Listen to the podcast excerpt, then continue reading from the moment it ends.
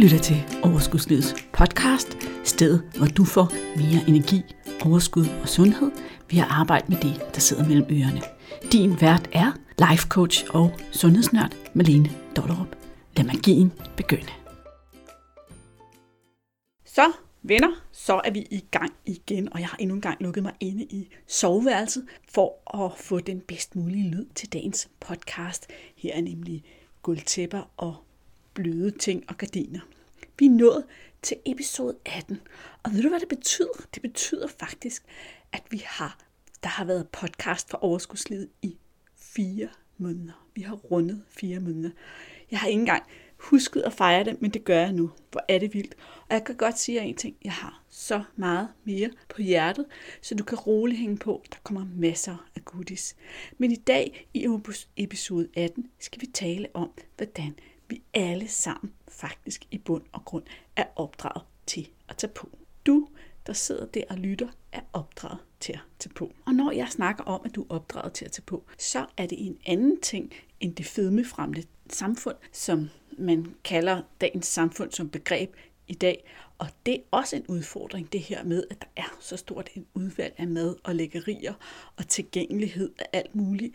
Og der er nogle samfundssociale normer for, hvad vi skal gøre og hvad vi skal spise. Men det her, det er altså mere mønstre og vaner, du har fået foræret i al kærlighed af din mor og far, da du voksede op.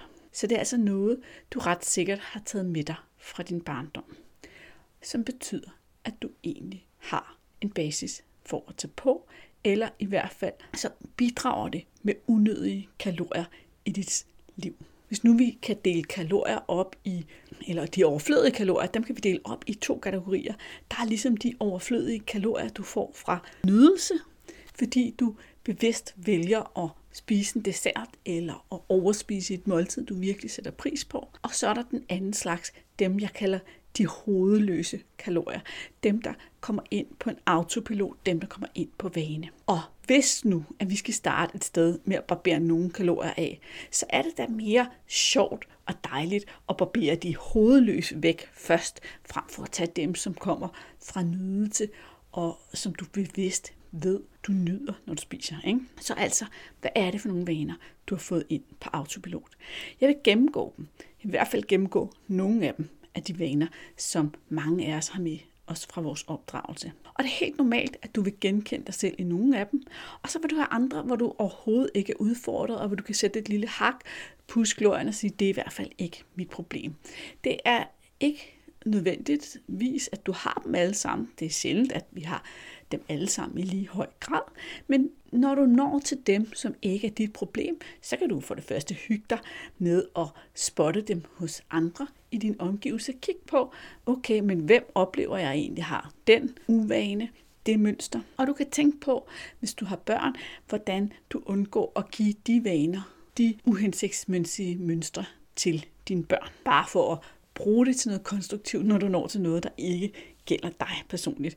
Men det vigtigste, og det du selvfølgelig skal have mest fokus på, det er dem, der rammer dig. For det er jo dem, det er værd at handle på. Det er dem, det er værd at overveje, om det ikke skal laves om. Lad os komme i gang. Den allerførste vane er den, som de fleste af os kender til, nemlig at vi er opdraget til at spise op. Dengang jeg var barn i og nu røber jeg lige, hvor gammel jeg egentlig er, i 70'erne og 80'erne, der sagde ens mor og far altid, spis nu din mad op. Tænk på de sultne børn i Afrika. Udover at det jo er en frygtelig gang sludder at tænke på de sultne børn i Afrika, fordi de jo på ingen måde bliver mere mætte, fordi at jeg spiser de to kartofler, der ikke er plads til i min mave, så er det jo også en bane, som gør, at jeg det meste af mit liv har sat mig ned foran min aftensmad og tømt min tallerken, uanset hvilken appetit jeg havde. Jeg har altså ikke spekuleret over, om jeg havde appetit til at spise det, der lå på tallerkenen. Hvis jeg på nogen måde har spekuleret over min appetit, så er det mest af alt, om jeg skulle have en portion til. Men faktisk, selv det med at spise nummer to portion, var for mange, i mange år, for mig i hvert fald, en vane. Når jeg spiste aftensmad, så spiste jeg en portion mad, forholdsvis hurtigt, så spiste jeg en portion mad mere. og så var jeg færdig med at spise. Det kørte altså alt sammen på autopilot, uden på nogen måder at forholde sig til, om jeg egentlig var sulten, og hvor sulten jeg var, og hvornår jeg var mæt. Når jeg forklarer det på den her måde, så er det jo nok ret tydeligt for dig, at det er en nem vej til at få flere kalorier, end du har brug for. For hvorfor spise videre, når du er mæt? Der er i hvert fald sjovere ting at bruge sine kalorier på, end at sidde og fylde helt almindelig mad ned i maven, når du er mæt. Kan vi ikke blive enige om det? Så det er den første ting, du kan kigge på. Tømmer du som udgangspunkt tallerkenen? Og jeg har hørt mange argumenter. Jeg har hørt folk sige til mig, klienter osv., jamen jeg ved godt nogenlunde, hvor sulten jeg er, når jeg fylder min tallerken, så jeg fylder tallerkenen, så det er helt naturligt, at jeg altid spiser op. Og jeg vil bare sige til dig, den overbevisning har du selvfølgelig lyst, lov til at holde fast i, men jeg køber den simpelthen ikke. Vi kan ikke nødvendigvis med vores syn og vores hjerne regne ud, hvor meget mad der skal til for at dække det hul, vi har i maven. Fordi det afhænger jo også helt af, hvordan er sammensætningen af måltiden, hvor meget fedt, kulhydrat, grøntsager, fibre, protein osv. er der på tallerkenen. Jeg vil dog medgive gerne, at det jo ikke på den måde er kæmpe vigtigt, om du den ene dag spiser lidt mere end den anden, fordi hvis du har et meget naturligt og sundt forhold til din appetit, så vil det regulere sig ind, og du måske spise lidt mindre til det næste måltid.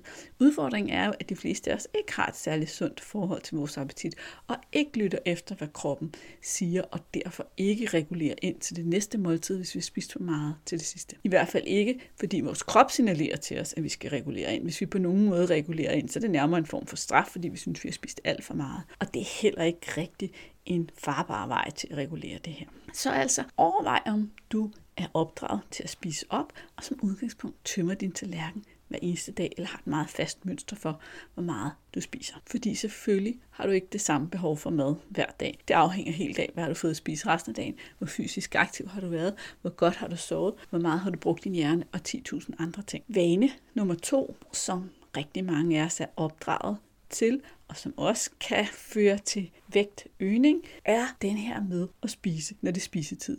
Simpelthen fordi det er spisetid. Du spiser det antal måltider, du opdrager til at spise. Du spiser klokken det, fordi du opdrager til at spise klokken det. Nu skal du ikke misforstå mig. Det er jo meget fint, at der er noget system og noget struktur i, hvordan vi får spist.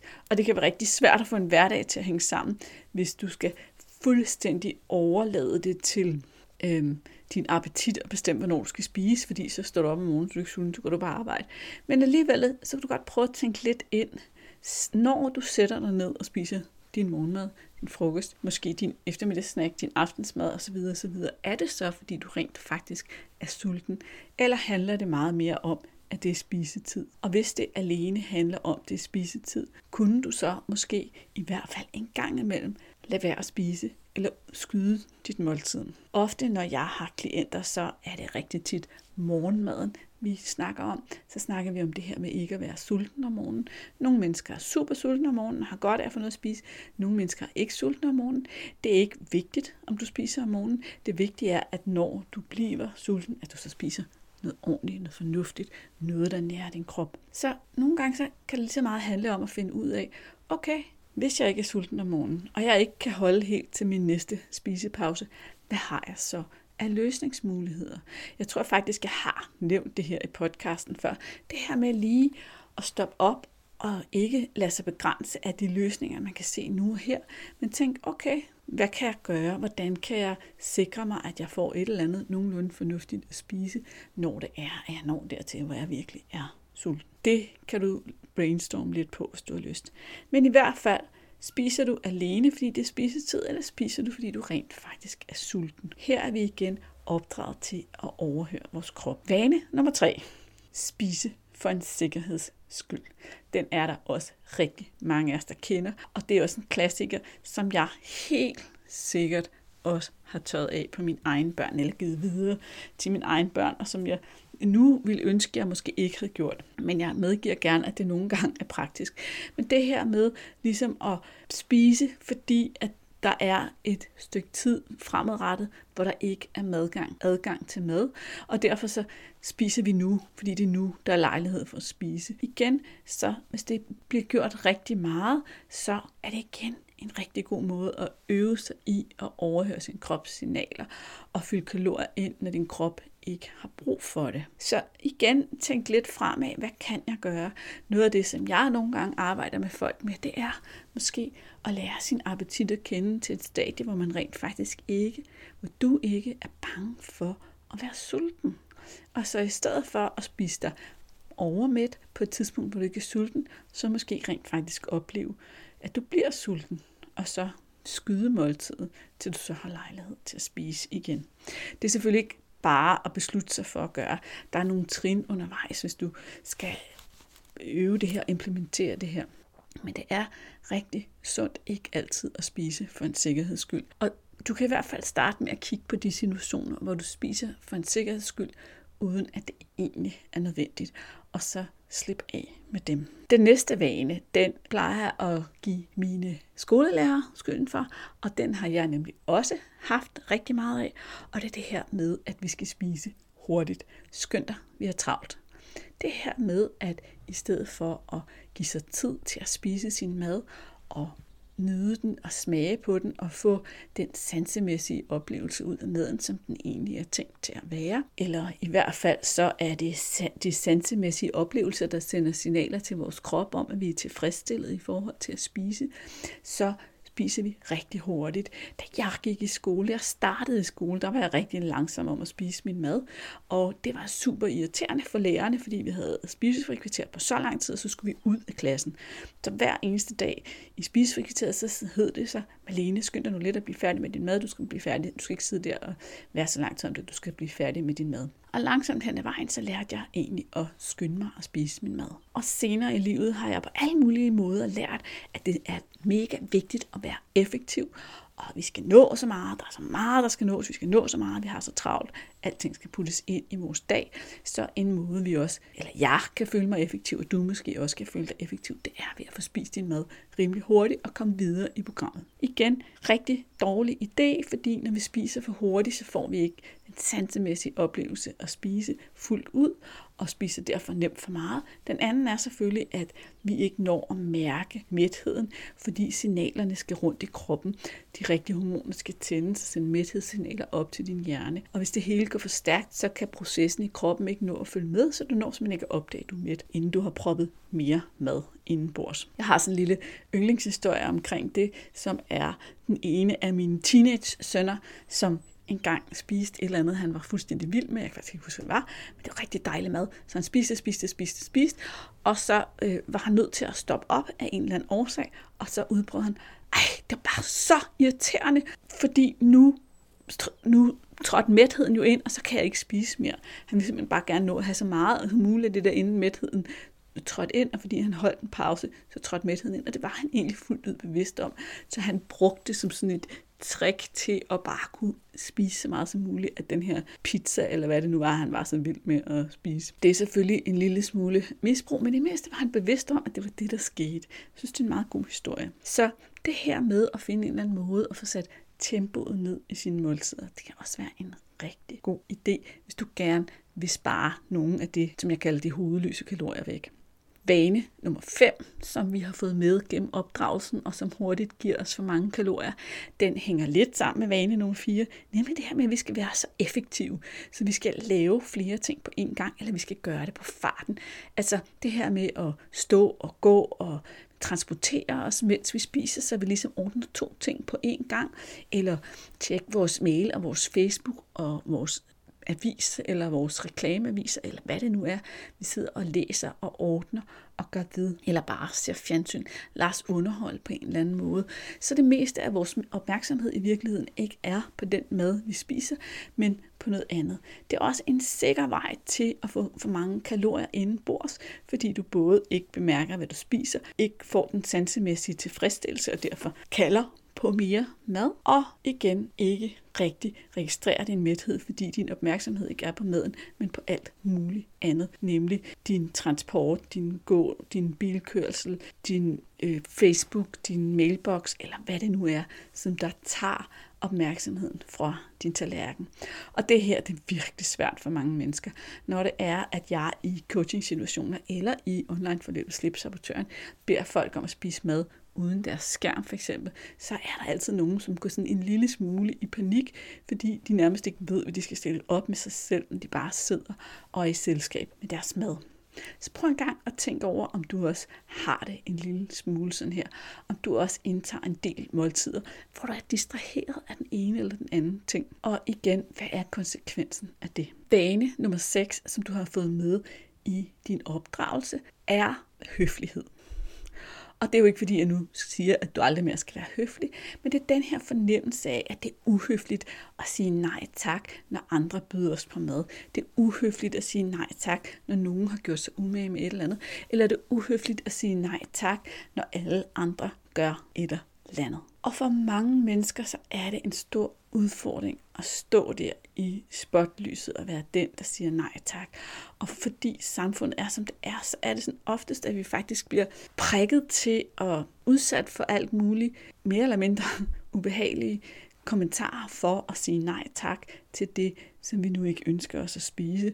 Og derfor så er der mange af os, der bare spise, fordi vi synes, vi ikke kan være andet bekendt. Måske kun i visse situationer, måske er det kun i familiemæssige situationer, måske er det, når kollegaerne kommer med kage, måske er det, når veninderne har et eller andet form for arrangement, som du er med til. Det kan være rigtig forskelligt. Prøv at tænke lidt over, hvor det er, du har svært ved at sige nej tak. For jeg tror, at de fleste af os, hvis vi virkelig tænker efter, godt kan finde en eller anden situation, hvor det her også er en udfordring for os. Hvis du synes, det er svært at sige nej tak, hvis du gerne vil have nogle input til det, så synes jeg faktisk, at du lige skal smutte tilbage i podcastens øh, episode, afsnitsbibliotek, eller hvad det hedder, og finde episode 3, som handler om det her med at sige nej tak på en god måde og stå op for sig selv. Der er faktisk en hel podcast om emnet, som kunne inspirere dig til at handle lidt på lige netop den her vane, som du har blevet opdraget til i forhold til kalorier. Den sidste vane, som du er blevet opdraget til, som også formentlig stammer fra din barndom, det er det her med, at søde sager er trøst og forkælelse. Altså det første skridt er taget til at spise på følelser. Nogle af os har oplevet at blive trøstet med is, chokolade, kiks eller lignende, når vi har været kede af det, når vi har slået os, når der er sket noget voldsomt i vores liv, så er nogen taget os ind i varmen og givet os et eller andet dejligt og sødt og blødt kan man sige, eller koldt, hvis det er is. Og for nogen kan det være, at de bare har slået sig og haft brug for et plaster på, og for andre har det måske været nogle lidt mere voldsomme begivenheder. Samtidig er det jo også forkælelse.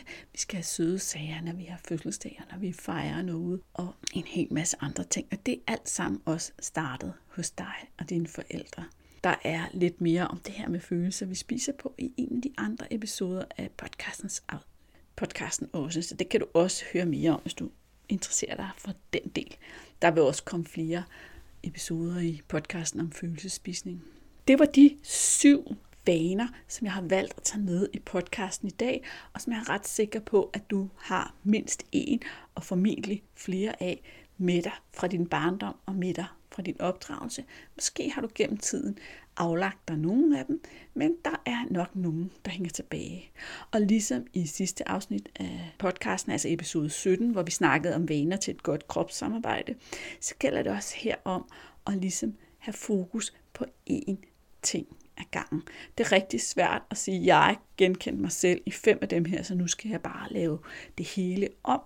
Prøv en gang at fokusere på, okay, hvad for en genkendte du dig selv i i højeste grad? Hvor er det, skoen trykker allermest? For det er klart, at der, hvor det sker allermest, er også der, hvor du får den største effekt ud af at ændre noget.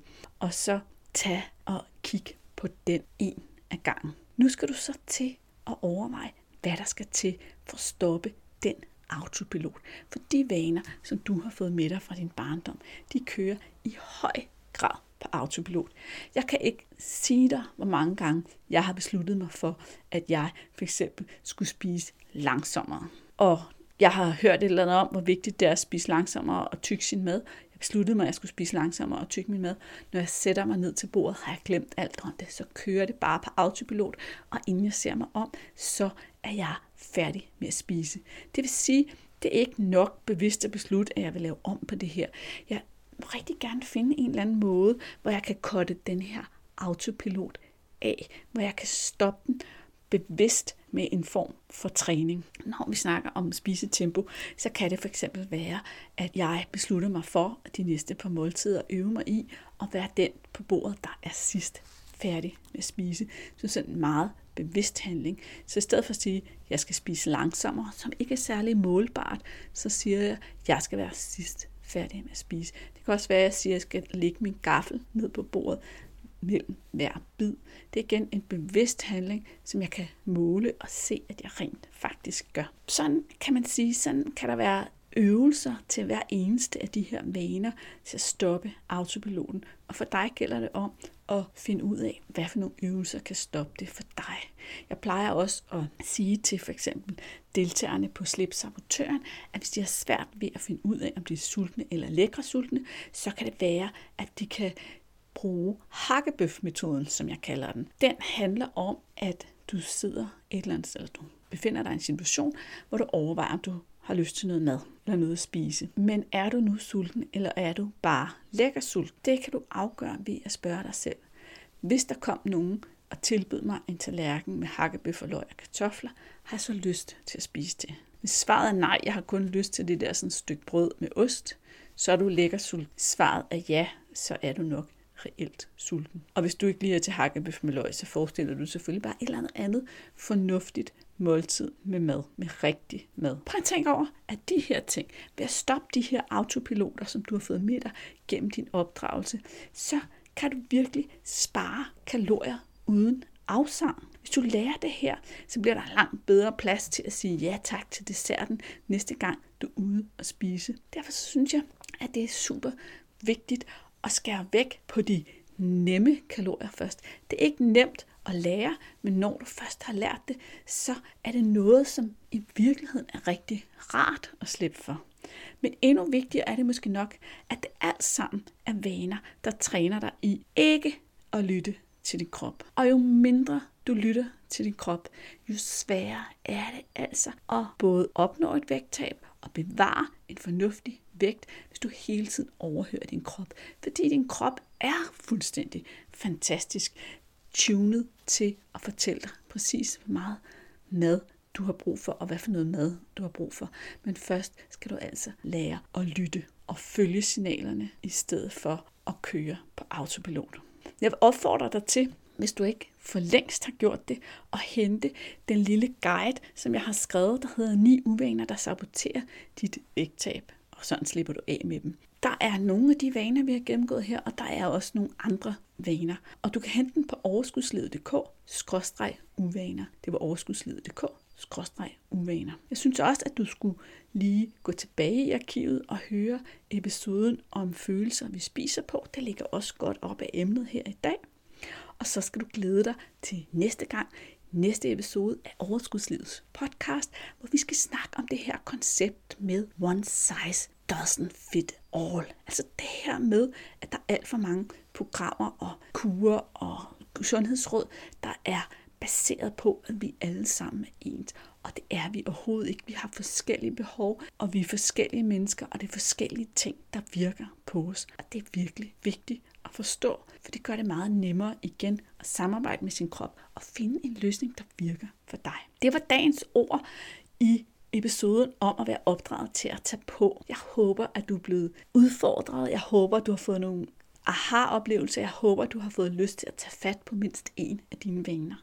Dagens episode er sponsoreret af onlineforløbet Slip Sabotøren og opnå vejet vægttab. Her arbejder vi faktisk i dybden med at finde ud af præcis, hvor din opdragelse har givet dig dårlige vaner, og du får konkrete øvelser til på en vist måde at erstatte det der hovedløse madindtag, som du måske har nu. Stop den der autopilot og kom i gang med at lytte til din krop, sådan at det er meget, meget nemmere for dig rent faktisk at nære den med noget, som de giver dig god energi. Du lærer selvfølgelig også at håndtere dine følelser med andet end mad, så du kan stoppe følelsespisning. Det er et stort kapitel i sig selv at lære det her, men det er helt fantastisk at lære. Hvis du lytter med til podcasten i nutid, så skal du vide, at vi starter vores næste forløb allerede den 7. marts, og du er meget velkommen til at deltage. Hvis du bliver nysgerrig på, om det måske er noget for dig, så gå ind på dk-slip. Det var overskudslivet.dk-slip. Jeg sætter også links til både de episoder, jeg har talt om, til den her guide og til forløbet i øh, episodenoterne til den her episode. Og hvis nu du sidder langt ude i fremtiden og lytter med og er blevet inspireret af dagens episode, så kan du stadigvæk tjekke overskudslivet.dk-slip, fordi enten så er der et forløb ude i fremtiden, eller en venteliste, eller en helt anden mulighed for dig. Det vil tiden vise. Tak fordi du lyttede med. Jeg glæder mig til næste episode, episode 19, One Size Does Not Fit All. Vi høres ved. Hej. Hey, pst. Kunne du lide det, du hørte? Så glem ikke at gå ind og anmelde podcasten og give den lige så mange stjerner, som du synes, den fortjener. Du skal vide, at din feedback betyder virkelig meget for mig. Tak.